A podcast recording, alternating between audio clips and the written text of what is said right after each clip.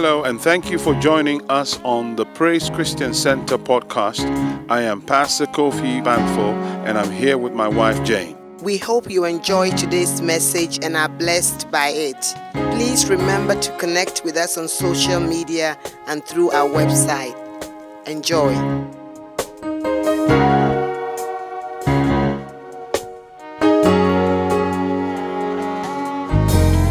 Second Timothy 1 9. I'm reading it out of the amplified version of the Bible. Hallelujah. Are you ready? For it is He who delivered and saved us and called us with a calling which is in itself holy and leading to holiness, a life of consecration, a vocation of holiness. He did it not because of anything that we have done, but because of and to further his own purpose and grace, unmerited favor which was given in Christ Jesus before the world began ages ago. We established from the Word of God that God has saved us. He's not saved us just from hell or saved us from doom, but He has saved us too. He saved you and I to a purpose. And that that purpose, your individual purpose, your reason for being on this earth was set actually in Christ Jesus even before the world was created. We just read it. So you are saved, you were called, you are purpose with a holy purpose. But that purpose also does what? Lines up with the overall purpose of God. So your purpose and my purpose has what we call eternal consequences. And so we don't just live, whenever we are here or whenever we feel discouraged, you know, sometimes when I speak to clients I'm working with who are depressed and they say, I don't want to be here, I tell them, but you're here. You're here. You're here because God wants you here. You're here. He has something for you here. And purpose is that is that which wakes you up in the morning. Hallelujah. It wakes up, it enlarges your life. You know, it, it is it is the fact that you are created in the image of God. So when you live your purpose, when you live out the reason why God created you, guess what you do? You manifest the image of the one who created you, your God. So you do what? Then you bring glory to God. So purpose glorifies God. Hallelujah. Amen. That's why we have to live out our purpose. And then we establish also from the word of God that Every person is unique. There is nobody like you. I don't want to read all the Bible text, but just by way of review, Ephesians 2:10 says that you are God's limited edition, one of. There's nobody like you. There is nobody like you. There can be people like you. People can copy you, your essence. That means that you represent God differently from me.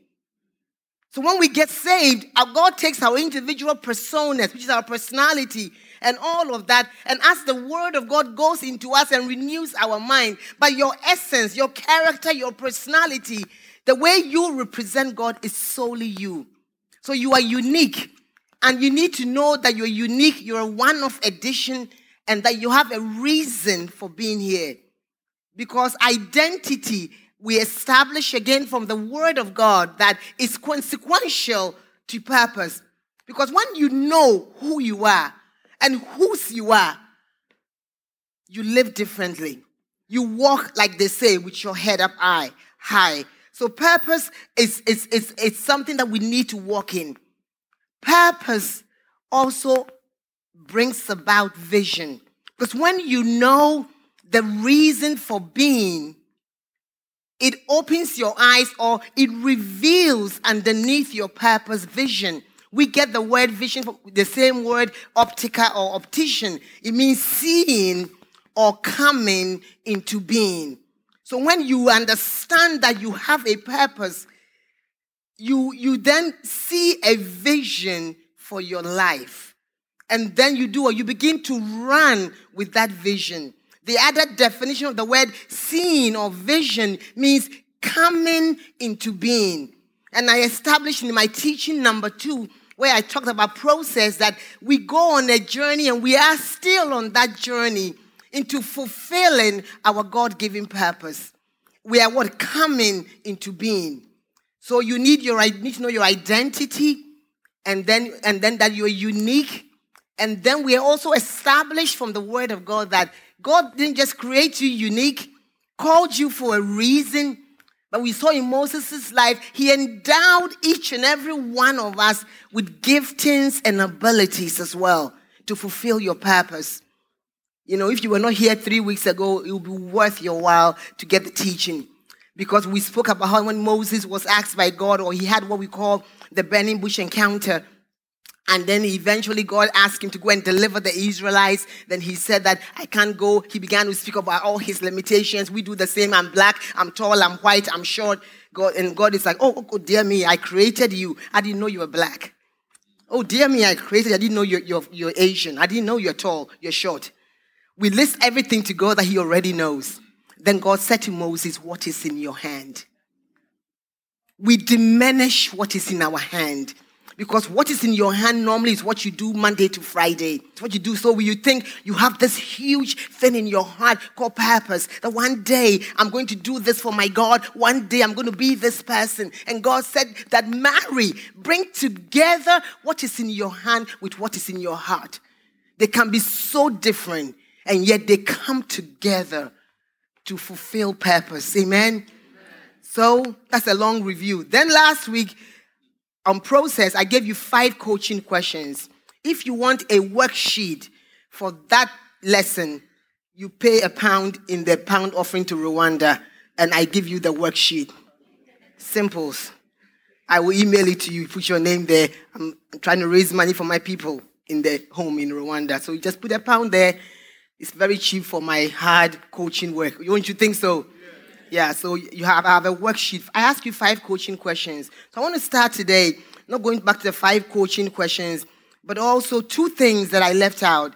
If you were not here, you need to get those five coaching questions that I ask you to ask yourself. There were five questions I said to ask yourself to bring clarity to your life, to where you are now. But the two elements I want to draw out today.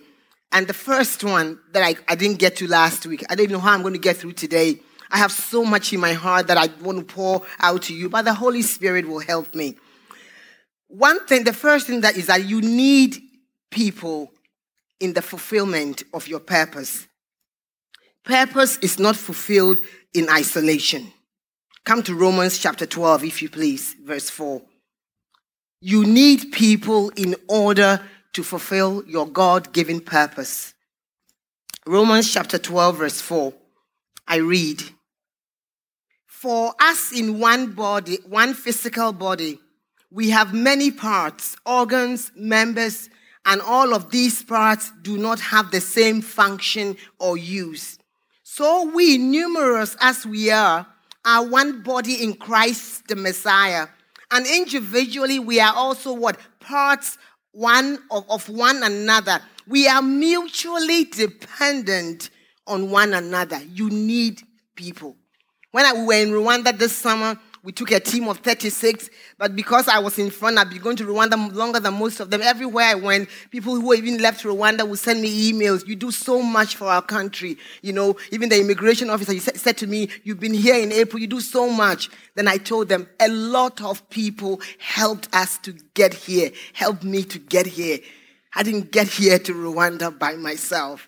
There were people who prayed for me, people who brought finances, people who encouraged, people who brought food. Nobody gets anywhere by themselves. So even though God has created us unique, where there's nobody like you, also He says we are unique individuals, and then also like the parts of the body, we what? We are also mutually dependent on one another. Come to First Corinthians 12 again, still laying on that point about you need people to fulfill your God given purpose. First Corinthians 12 24. I'm going to read it this time out of the NLT.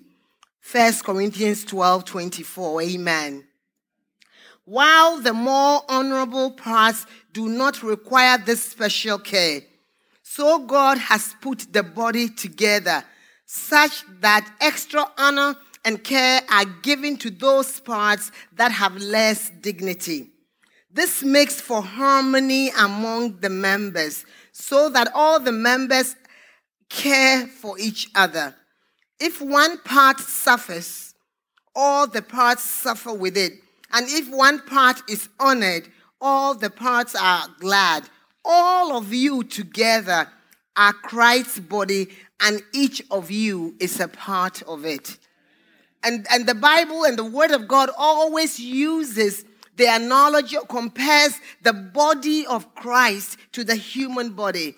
I am speaking right now. I am using my vocal cords. I'm using my hands. I'm using my core. I'm using every other parts of my body that you don't see as well to speak. How can I say I don't need my hands because I was chopping and cooking yesterday and then I something uh, the knife I didn't look and it cut my hand and I say I don't need my fingers anymore. So whenever we we throw off or we cast away members of our own body of Christ. That's think about your body. How you care when your my little hand just hurts, or if those of you women who have nails, when one nail breaks, oh my goodness, it's a run trip to the nail shop. Oh, oh. I mean, I have I have a, a, a special number now to my nail shop, one on one now. The relationship I have with my nail person. Hannah, I'm on my way. You know, a nail is broken. One little nail. I care for that fake little thing that I have attached. It's such a part. How will I let it look bad? No, no, no. To think about that. The Apostle Paul said, When you fall, I fall.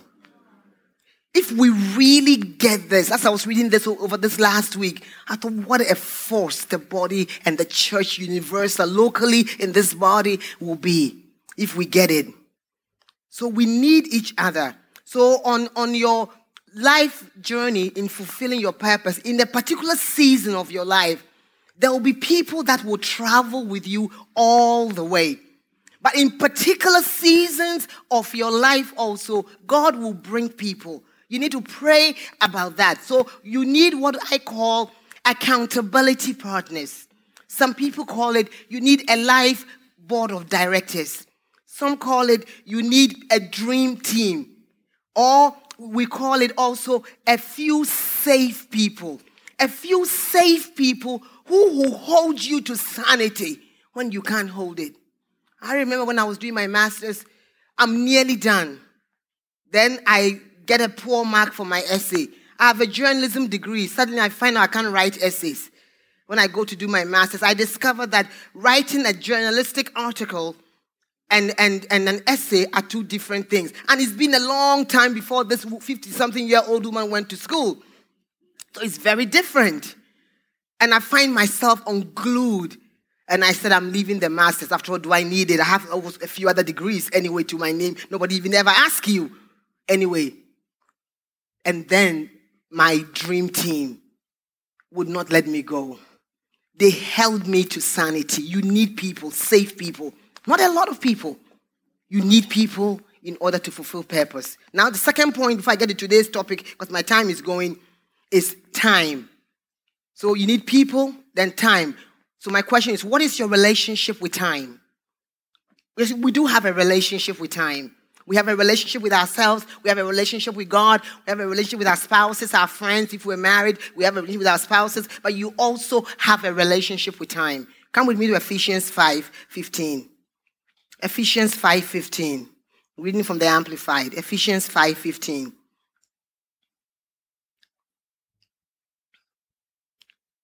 Look carefully then how you walk. It's really how you live as well. Could be translated thus. Look carefully then how you walk. Live purposefully. That's how you and I ought to live. Live purposefully and worthily and accurately, not as the unwise and witless, but as wise, sensible, intelligent people. So the word of God is challenging us. You and I cannot live as people who are not wise, people who have no wits about us. We are to live with purpose because there's a reason for us being here. And then verse 16 says, making the very most of the time, buying up each opportunity because the days are evil. Therefore, do not be vague and thoughtless and foolish, but understanding and firmly grasping what the will of the Lord is. And we know his will which I just read that in 2 Timothy 1 uh, 9. His will is that he saved you, called you, and graced you to fulfill a purpose, a reason that is lined up with his own eternal purposes. So we do know that. But the Bible says that don't, don't, don't throw away time. Buy up moments. One translation says, buy up moments that others throw away. Seize every opportunity. Some of the things I write to people in my book is that I write, seize the day. Every day, see it as a moment. Because then that moment is gone, it will never come again. You know, three demons were graduating from Demon University. Don't let's not let, yes, just keep it straight. So they were graduating. So Satan asked them, called the first one. He says, what have you learned in my university, in your training, and how will you impact Christians? He says, I will tell them there is no God. He says, You will do well. Then he asks the second one, What have you learned in all this time in university that will impact Christians? He says, I will tell them there is no devil.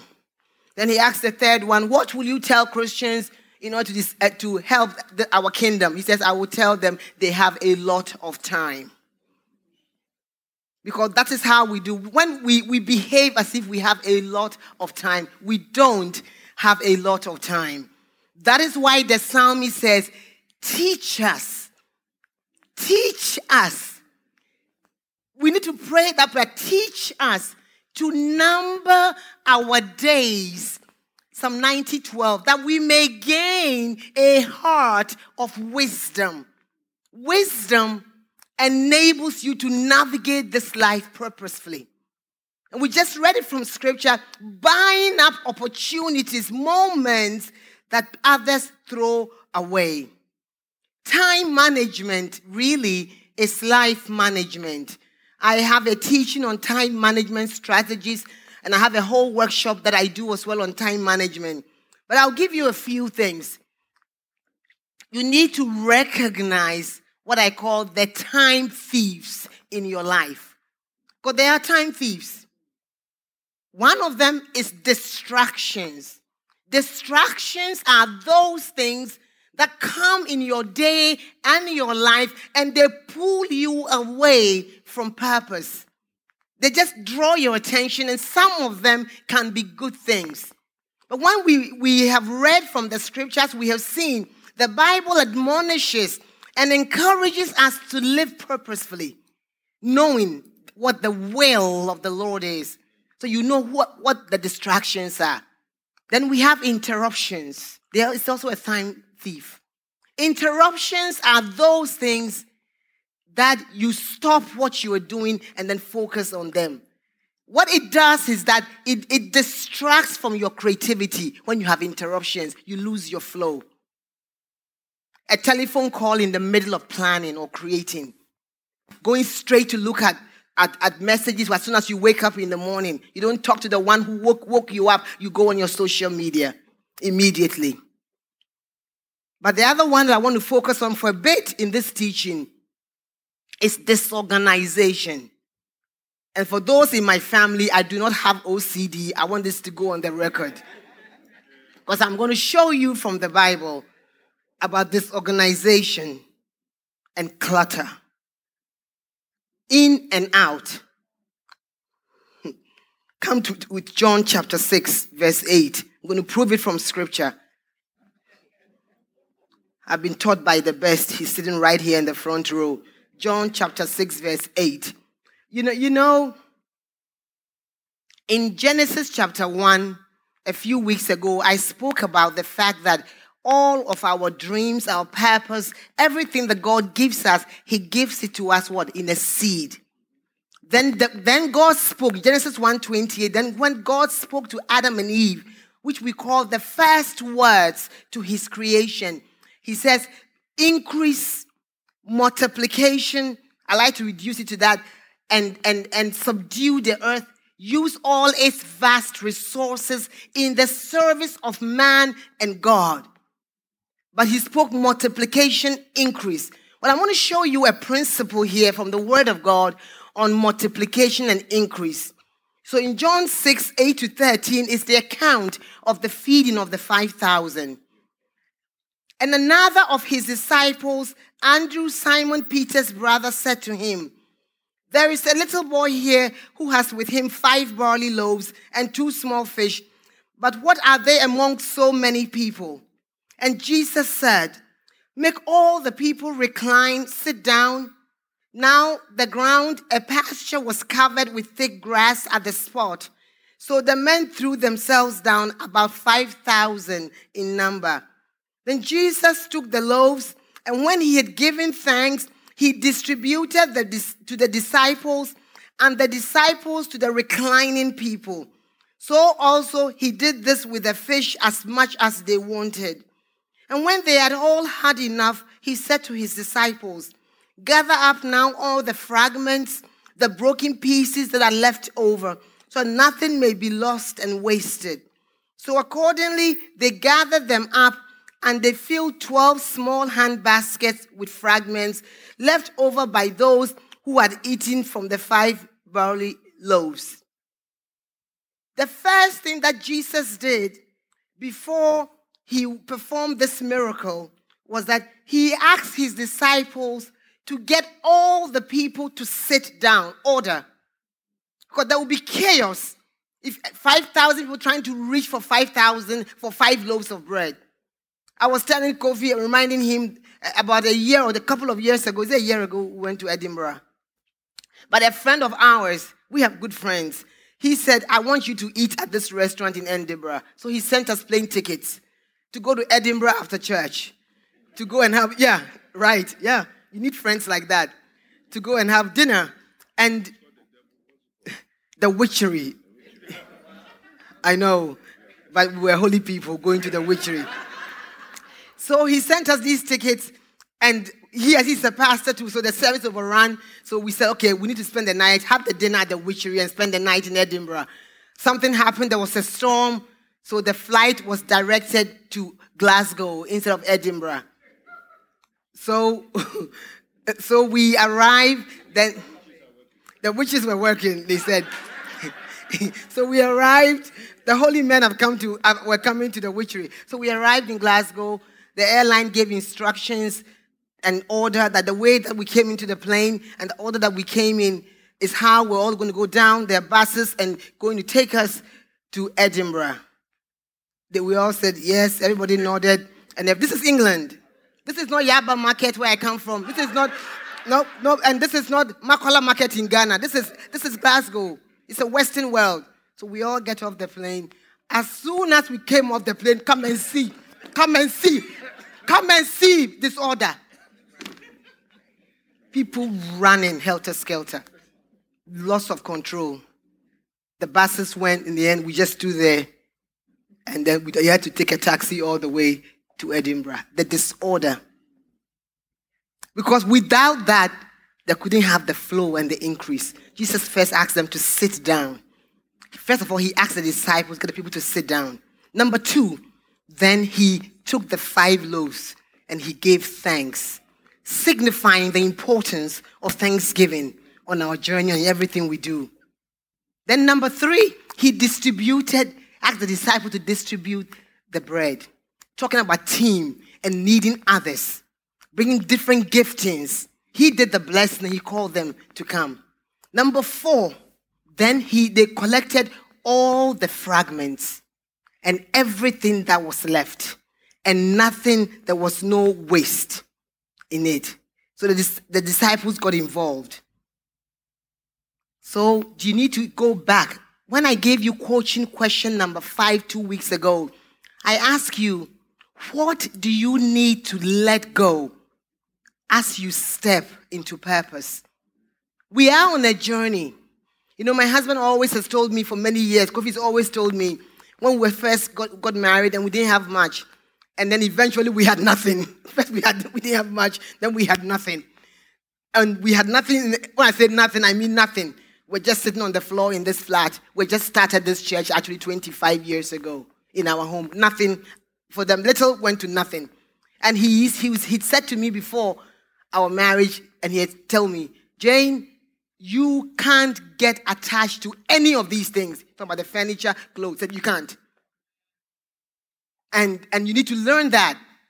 And I have learned and I'm learning that because in the same way that we sat in that house with nothing, we saw chairs, we saw things come, we saw money come in, and everything from nothing. You know, so you, you can't hold on to things. So you need to let go. You need to let go, not just in on materially, but we need to learn to let go also in our heart as well. To declutter and order our lives. We speak about God bring the increase. God, bring me in, bring me up. If you the faster you travel, the lighter you are in order to travel fast. Think about it. It's the same spiritual parallel. In every season or every wherever you are, the number one question I asked you was, what would you let go? So, in order for the multiplication and the increase to come, Jesus brought order, he brought structure. There was no waste either. No waste. Hallelujah. Is that the time? Passion, number three.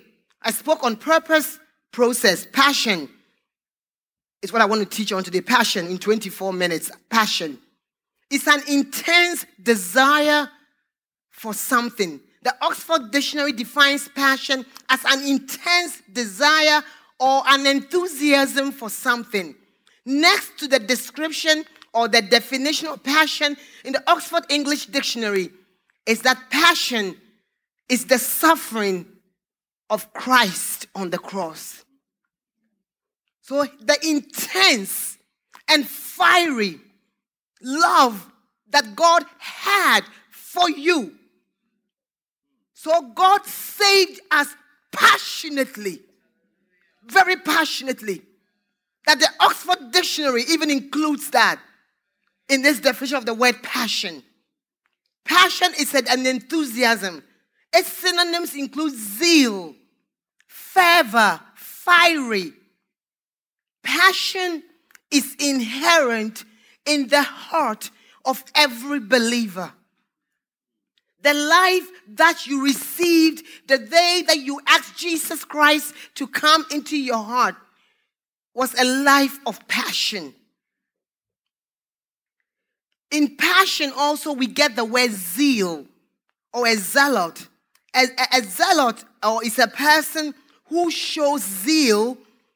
An excessively zealous person is a fanatic.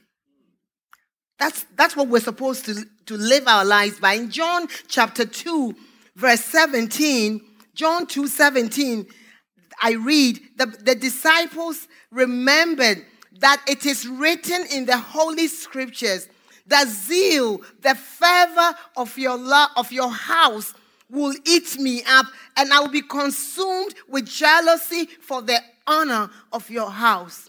Jesus was a man charged with passion.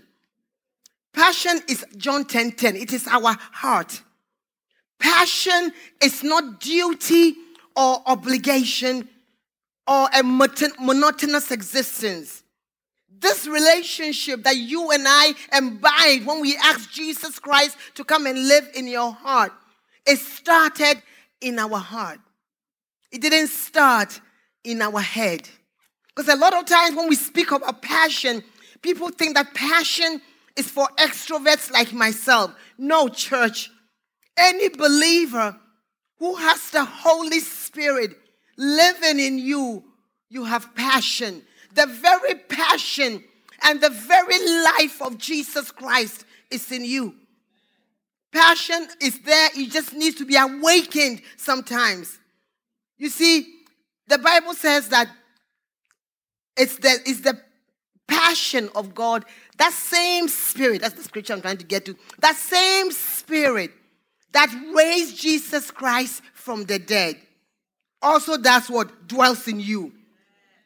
The Psalm, the Psalm, I think it's Psalm 8 says that when God came to create him, the very heavens and everything that he had, he used his fingers. But when it came to raising Jesus from the dead, he used his arm. So in your heart is the very power of the arm of God. How can you not live passionately? When life gets boring and monotonous and it's just every day, it's just, it's just Monday, then something, believer, has happened to that passion. And I will address that momentarily. But passion is in every heart. If you know Him this morning, if you know Him this day, you have passion. You see, when you have passion and you know the power of this Holy Spirit in you, you are not regulated externally. What turns your temperature is internal because you know where this began. Hallelujah. What are the qualities of passion? They are loyalty, commitment, and perseverance. The ability to keep going when the going gets tough. The tough keep going.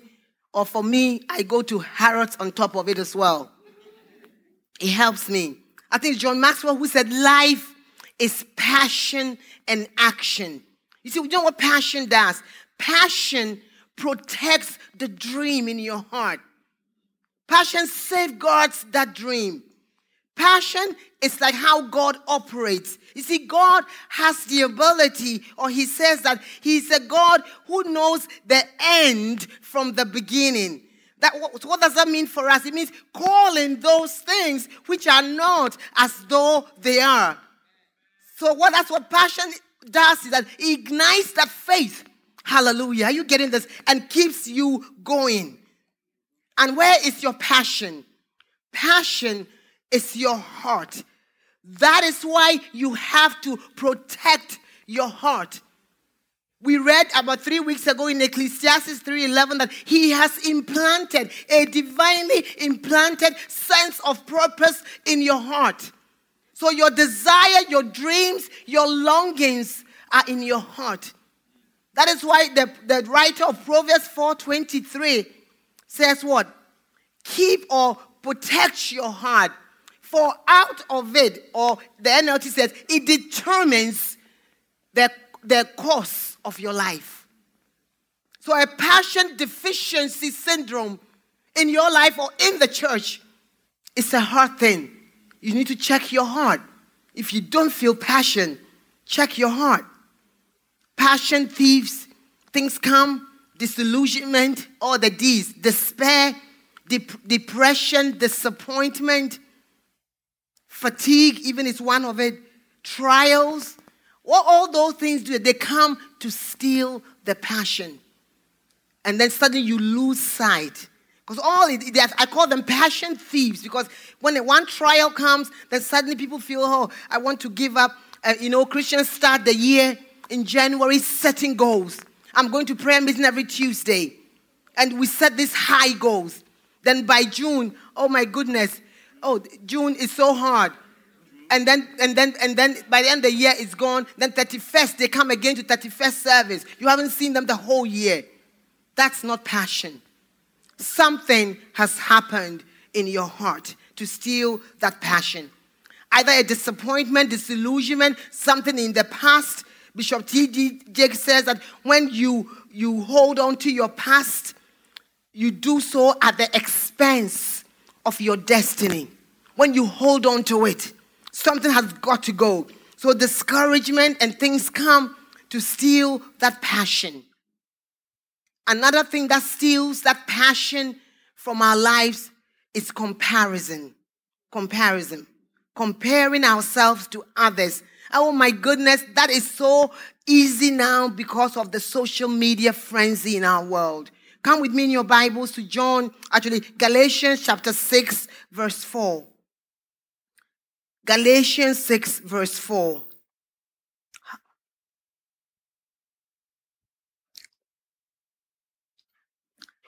I read. And you're there? Okay, you're not there. I'm not hearing amen. You're there? But let every person carefully scrutinize and examine and test his own conduct and his own work. he can then have the personal satisfaction and joy of doing something commendable in itself alone without restoring, resorting to boastful comparison with his neighbor. Let me read it in the message. Make a careful exploration of who you are and the work you have been given, your purpose, and the work you have been given. Then sink yourself into that. But don't be impressed with yourself. Don't compare yourself with others.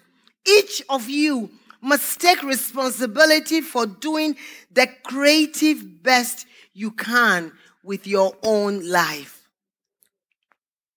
Isn't that awesome? To look, we're always telling our daughters, always. Now they, I think they get it. They, when they say so and so did this or so and so has this, we say, You, my dear girl, are not so and so. When God's hand came upon your life, your journey was different from everybody else. And so is it with you, the believer. You cannot look at somebody's life you can be inspired by it. I was so inspired last night. I was actually sleeping. Then Kofi woke me up or began sharing. This week he been with Andrew Wommack Ministers Conference. And as he began sharing the things, I actually sat up, propped my pillows. And the things he shared and the testimonies of what God has done in this man's life so inspired me. It actually even energized my passion even more.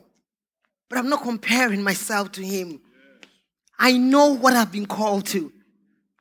You see, so we can be inspired by others, but we can't compare ourselves to others and, and or where they are on their journey. You are an individual, but we are also what members together. And you know, even Jesus' disciples did it. You know, they, they also compared. You know, in John, in John chapter 21, 20 and 22, the Bible says, says that John 21, 22, that when Peter saw him, that is John, he said to him, What about this man? And Jesus said to him, If I want him to stay, survive, live until I come, what is that to you? What concern is it of yours? When I read it, I said, There's stuff like that in the Bible. Yes. He said, What is it? Oh God, this person has this, and this person has done this.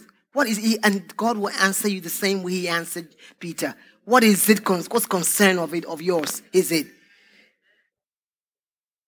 You see, because into everything that you've been called to, there also comes, we read in 2 Timothy 1 9, the foundational text, that he has called and he has graced us. So there is a grace or an anointing. 1 John 2 27 says that, but the unction that you have received, you have an unction. That unction is an ability, an endowment from God that enables you to live this life. You cannot live this life or this Christian journey in your own strength. Frustration comes when we're doing our own strength. But the Bible said the unction that you have received, it abides. So when I am ministering or I'm doing anything for my king, I simply say, Father, let the anointing, the enablement that you have endowed on me be released. I am not asking for it. And you don't need to ask for it either. It is in you. So the anointing that you have been given will enable you to walk your own purpose.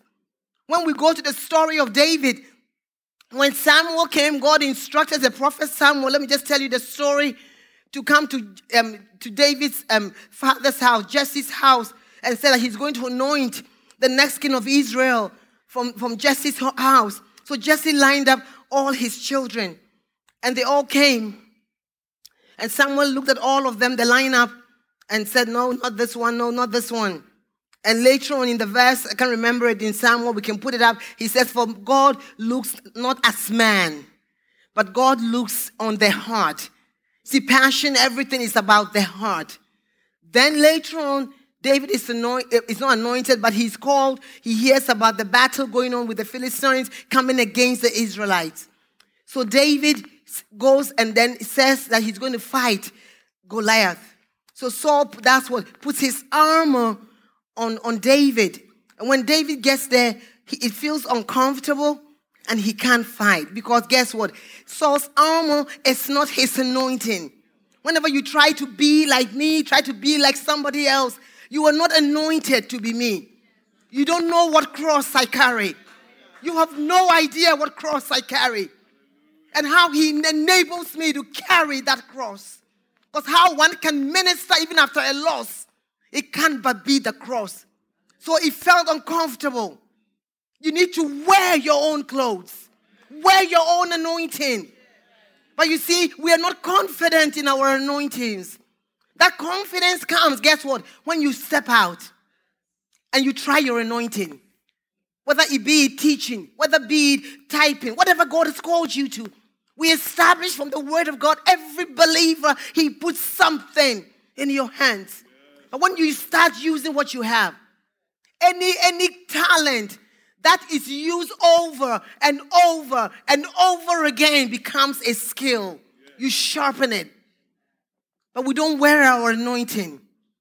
And so then we want somebody else's anointing, somebody else's enablement, how they're doing their life, how they're doing things. In Ghana, they, they say, stay in your lane, di lane mo. It sounds better in the Ghanaian language. Sometimes when you translate over, it doesn't work. But it's, it's like stay in your lane. Just stay in your lane and keep stepping. Hallelujah. Hallelujah. So, because comparison will lead you to despondency immediately. You will see all your inadequacies come to bear. Hallelujah. Let's talk about refueling passion. So, how do you refuel passion when passion is gone? Passion is already in your heart as a believer. It was there when you received Jesus Christ as your Lord. And God wants us to finish with joy, not with sadness, not with illness, but with joy, to finish our course with joy. Hallelujah. So there's something that happens. There are a number of things I have shared that take away passion trials, disappointment. You know, when we, we, we assign what I call due dates to things we've asked God for. Remember, God doesn't live in time. But once we are thrust into time, we pick up time, this kind of time. But we read that Ecclesiastes that he makes everything beautiful in its time. That means beauty and maturation of things that we've asked God for come together. So when we do, we hurry it up, it's not beautiful, so to speak. You get that? It's, it's not beautiful. Because then we say it is marvelous in our eyes. It is the Lord's doing and we're able then to give credit to Him. So there's a, something that happens to believers, it happens to non believers. It's called burnout. It is a state of emotional, physical, and mental exhaustion. It is caused by excessive and prolonged stress in our lives. As you build up stress, you feel overwhelmed, you are emotionally drained, you are unable to meet the demands of your everyday life and your responsibilities. Even the things that brought you joy, they're not joyful anymore. Where church is that you're coming to do your religious duty. A passionate believer doesn't do duty, doesn't do obligation. A, a passionate believer, your life is charged with passion. Hallelujah. But burnout causes us to lose interest and motivation in what you're doing in life. All problems are too big. And you, you also become very detached and you are unable to function. And this goes into all your other relationships.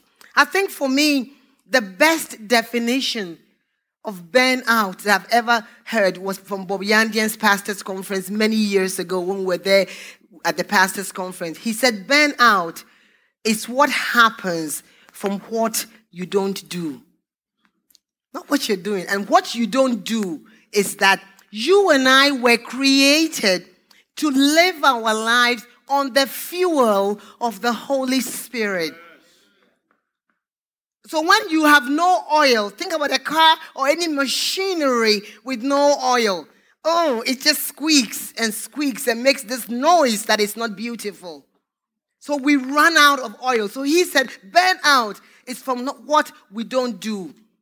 What we don't do is to going back again and again and again and again and again every day to the author of purpose himself and refueling in his presence like the eagle.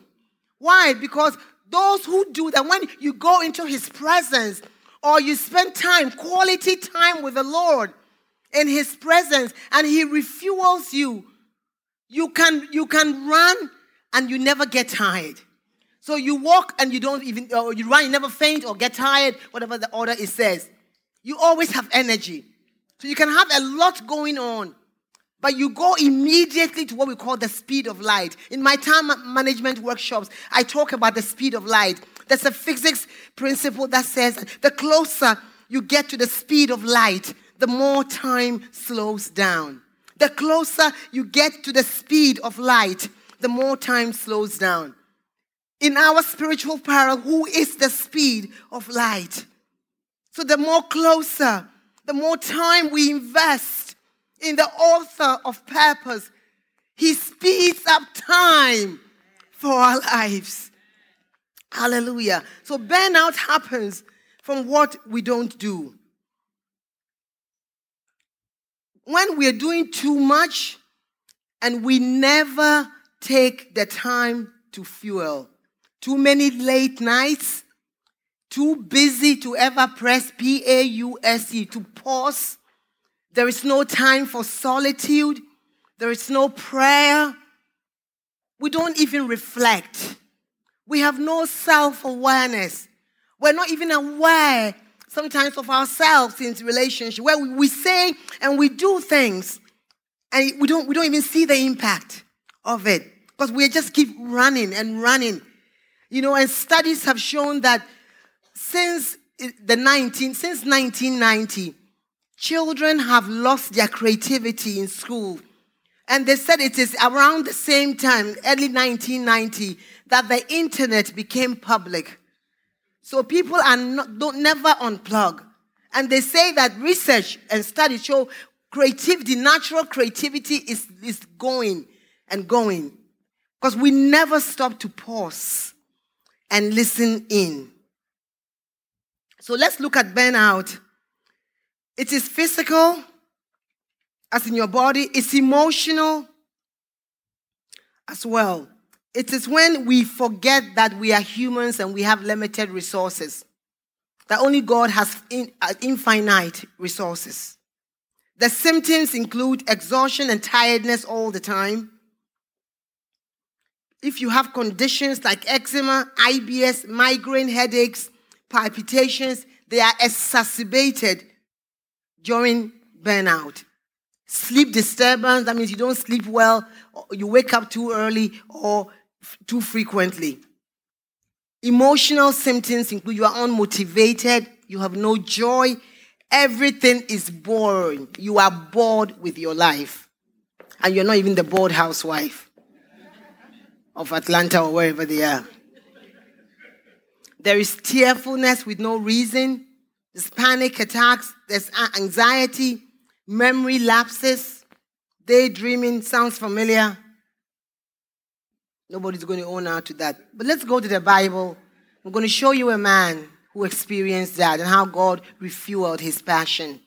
Hallelujah. Come with me your Bibles to 1 Kings 17 verse 1. I will tell you the story because it's a long reading. So in First Kings 17, verse 1, my husband Kofi's favorite Bible character, Elijah the Tishbite, appears from nowhere and comes on the scene. He is full of passion and zeal. And he prophesies that according to my own word, there will be no rain. It was after he prophesied that God then spoke to him. And then God began to direct him and show him. God says, Go to the brook, and I will feed you there by the brook. And the ravens fed him. You see how guidance is an active process. of, of purpose. So when the brook dried up, because somebody here and some people here, your brook has dried up, but you don't know what to do. Then God did what? Directed him again to a widow. So sometimes, once again, from the word of God, God sends us to the most unlikely people and places for support. That's why you have to be open to your God. And so he, he goes to Zarephath, to the widow Then The Lord commands the widow, the widow to feed him. Meanwhile, the king at the time in Israel was King Ahab, and his wife was Jezebel. Hey, yeah, it wasn't me. and Jezebel was the priestess of Baal, the god of rain, thunder, and lightning. It's a long reading. Take time and read it. I'm going to draw some principles for you on how God refuels passion. So Jezebel had hunted down all the prophets of God and she had killed them. Then in 1 Kings chapter 18, verse 19, we come to what I call showdown in Mount Carmel. Yeah, where God is going to show stuff.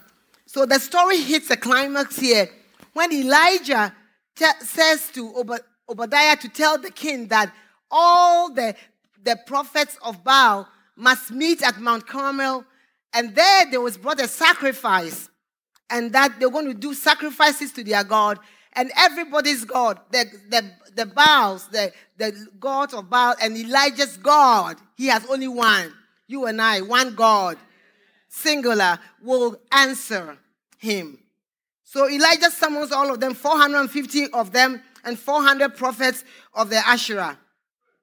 And in 1 Kings 19, Elijah says everybody calls on their God. They call on the Baal. They call and call and call. You know, they say, ah, your God is not answering. One thing, is maybe he's going on a holiday. You know, maybe, uh, I, I think another translation even says, maybe your God is going to the toilet. Can you imagine having a God who's, who's not available like that? So nothing happens, and Elijah calls on his God. He pours water on the sacrifice, and he calls on his God to bring fire. And it's not fire, fire, fire, fire, fire church. But he calls on his God to bring fire on the offering. And, the, and God shows up. And then Elijah triumphs over the Baals. Immediately after this feat, actually, before this feat, after this feat, I beg your pardon, then Elijah tells them there's going to be rain after three years. So he tells the king, tell the king. So he says, I'm going to run ahead of the king. The king has a chariot, by the way. And the Bible says that God's power came upon Elijah, the anointing, and it energized and enabled him to run 20 miles physically ahead of the king's chariot. And when he gets there before the king, after this feat, you think he'd be high he has walked this walk. He, we saw how he started in 1 Kings 17, full of passion and zeal. Pastor, we're with you. All the way, we're with you. Oh, Jane, I'm supporting you. Every girl needs support. You think he'd be on full of fire after all that? And then suddenly he arrives there, and then Ahab goes to tell his wife. So many men are scared of their wives, by the way, but we're not going to that today. That's the whole teaching. I'm going to show you how to be unafraid of your wives next year. he goes to tell Jezebel. I read in the Bible. Jezebel says, eh. He writes a letter or email, we would say, to Elijah. He says, I'm going to kill you. Like they say in my country, I'm going to kill you dead. Like how they kill you and you don't die. Elijah has had all this miracle, this zeal, this confidence, because of time, I can't read it all. And then suddenly, this woman writes him a letter or email or whatever, gets a message that you're, going, you're a dead man. And the Bible says he ran for his life. He had a panic attack. One of several recorded in the Bible. You're not the first person to have a panic attack, dear believer. It's in the Bible. He has a panic attack. And yes. And he ran. In 1 Kings 19:5 and he goes to sit under a juniper tree. Pastor Kofi said that's where prophets sit when they are depressed. And he calls out to God. He says, God, take my life. I'm no good. It's over. Nothing is happening like we do. I've not had a job. I have nothing. I'm not married. God, look at my age. God, take my life. I have no reason for being here. First Kings 19:4. And God's response is very interesting. Very interesting. Number one is that the Bible says in 1 Kings 19:4, he slept under the juniper tree. Because sleep is an important part of being human. Too little over a long period can impact our ability to be creative and energetic or to deal with the stresses of life. I'm always telling the young people, you need sleep. If you want your body to carry you the long haul, you're going to have to take care of your body and sleep. I'm not trying to cram your, your fun and say don't go to out late nights, but you're going to have to need some good sleep. So he sleeps. And in Genesis chapter 1, even, we see the same pattern that when God created the heavens and the earth, the next thing that God did was God did what? God paused from his work and rested. And so even God with God demonstrates and models the pattern of life to us is work and rest. We're talking about passion. So Elijah has been used by God mightily, and he had run all the way to Mount Carmel in, in Jezreel, 20 miles ahead of the chariot. He was exhausted. When we are exhausted, we don't think accurately. We can be irrational and our emotions lead us. And our emotions don't always tell us the truth. So when Elijah reached out to God, in all this time, he was still communicating with God, but we but something is happens there. He is very disengaged from God, even though he is communicating with God. So God doesn't answer him. First sleep. And then later on, the angel of the Lord in 1 Kings 19:5 touches his shoulder and says, Rise up and eat. He's asking God, I'm about to take my life, take me out of here. It's over. There is no instantaneous, swift delivery. Church, process, process, process. Because when our bodies are run out, when we are depleted, it's not just going to turn overnight. But it's going to turn. I came to tell you it's going to turn. But God started with first two physical things. First, he tells the prophet, he slept. Then he's stopped by the angel, now eat. Because he needed the physical energy. Because when the anointing was on him, he was and he was high as a kite, he could run. He had performed all these feats. And now he was exhausted. Because when we are exhausted, we need food, physical food. When we are stressed, what happens is that our body craves sugars. And when and it craves sugars and, and, and raises also our sugar levels. And when you're stressed, guess what? You eat on the run or you graze. So you don't really eat properly, even though you're eating. You, you don't eat what I call mindfully. Sometimes your lunch all goes and you don't even know when you ate it or how it went. Because when you're stressed, you raise also cortisol. Cortisol levels are raised. And when cortisol, which is, helps our immune system and helps us to stay healthy, when cortisol is raised, when you're stressed, guess what happens? You crave carbohydrates. And when cortisol is raised, also, it sends, that hormone sends messages to your body. So your face gets bigger, and then the fat settles also your neck, and it settles also on your organs and your middle when cortisol is raised. So, to recover from stress, you have to do what? Rebuild your energies again. So, God says, eat to him.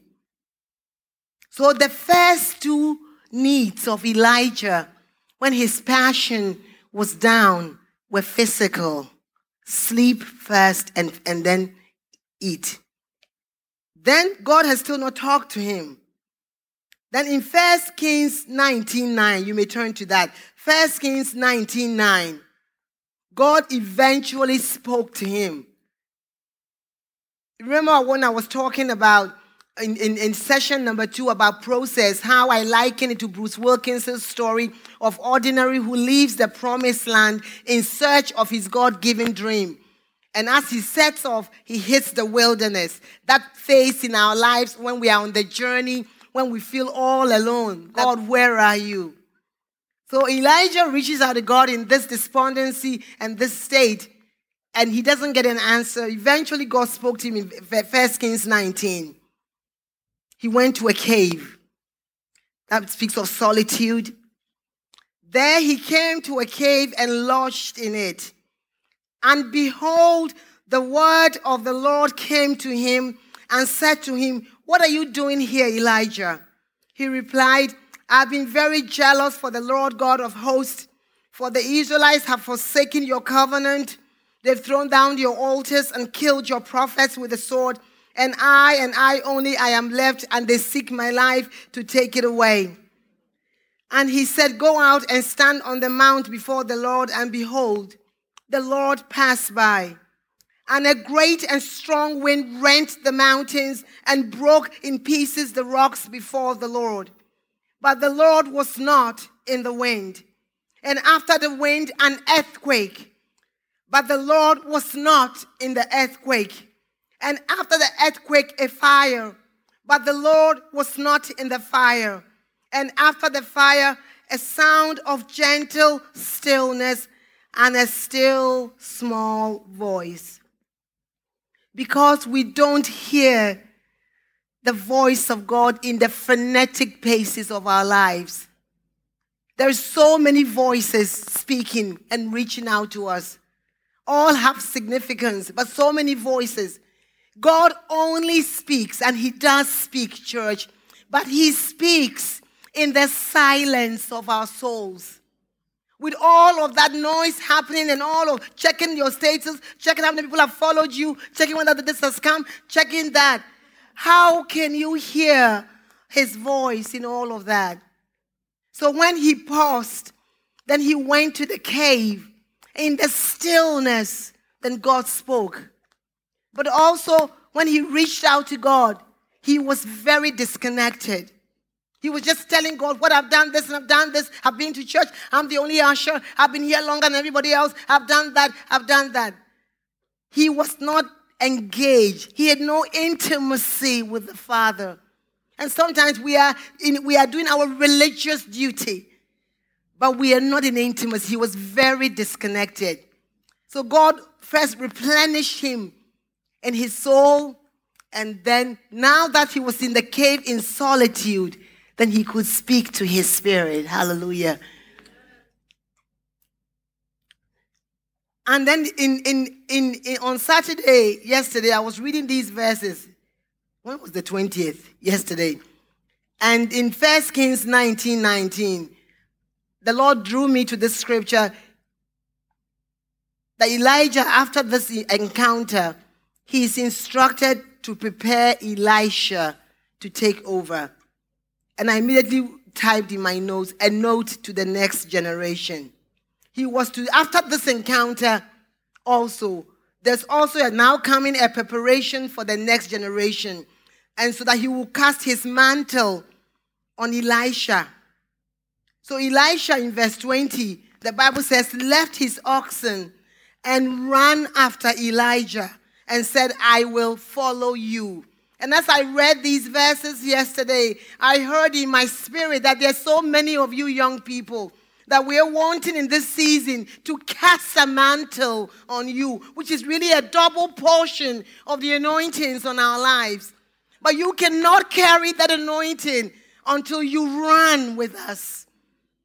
Until you run with us. So whilst we're going through this season, it also a season also of renewal, and you will come he made a commitment. The Bible says he left the oxen. And I'm speaking to the next generation.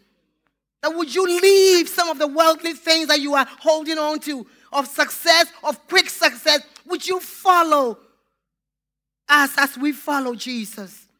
But the anointing, that double portion, you read on what Elisha did with that double portion. And then the Lord led me to something that I have never done in my 25 years. In September, I celebrated 25 years. So I didn't celebrate, it was 25 years of full time ministry. Is to, to spoke a prophecy to my heart. And I began to write it down. As I read these verses, they jumped in my spirit. I hear God saying, Go and tell my people there is the abundance of the sound of rain. That rain is imminent, so keep going. Don't skip, don't stop, keep drawing from me and let me refuel you.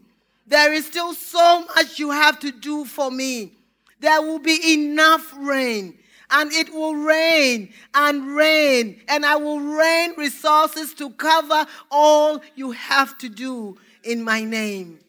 And basically, what I heard, Kofi, was that God said that there is a, the sound of the abundance of rain. There is a sound of the abundance of rain. And so then he said to Ahab, Because I hear the sound of the abundance of rain, get up and go and eat, go and celebrate. He said, Rest, Pastor, because there is rain coming. And if that rain is coming from the top, it's coming down to you. Somebody needs to praise him this morning. And that rain is coming to flood your life. It's, I hear the sound of the abundance of rain. And in the, in, in, in the book of Acts, chapter 2, verse 1, the Bible says that they were settled together in one place and they're waiting for the whole, the promised Holy Spirit.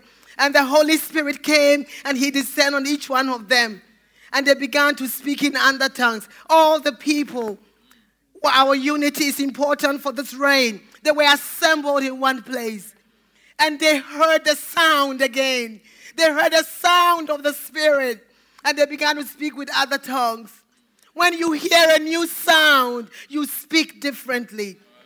You don't speak as you spoke yesterday because the season has changed. So I came to tell you this morning, closing this teaching, I hear the sound of that rain in my spirit. I hear it over your lives. I hear it over our church. I hear it over the body of Christ. I hear it for those who would get up and speak differently and make some declarations of that which is to come and that which has not happened. It's going to be beautiful. It will be marvelous in our eyes, and all the glory will come to the Father. Say amen. And hallelujah. Were you blessed? Hallelujah. Thank you for listening. We trust you were blessed by today's message. And if you would like to sow into our ministry, you can visit our website to give a donation. God bless you. Make sure you subscribe to our channel to hear more messages.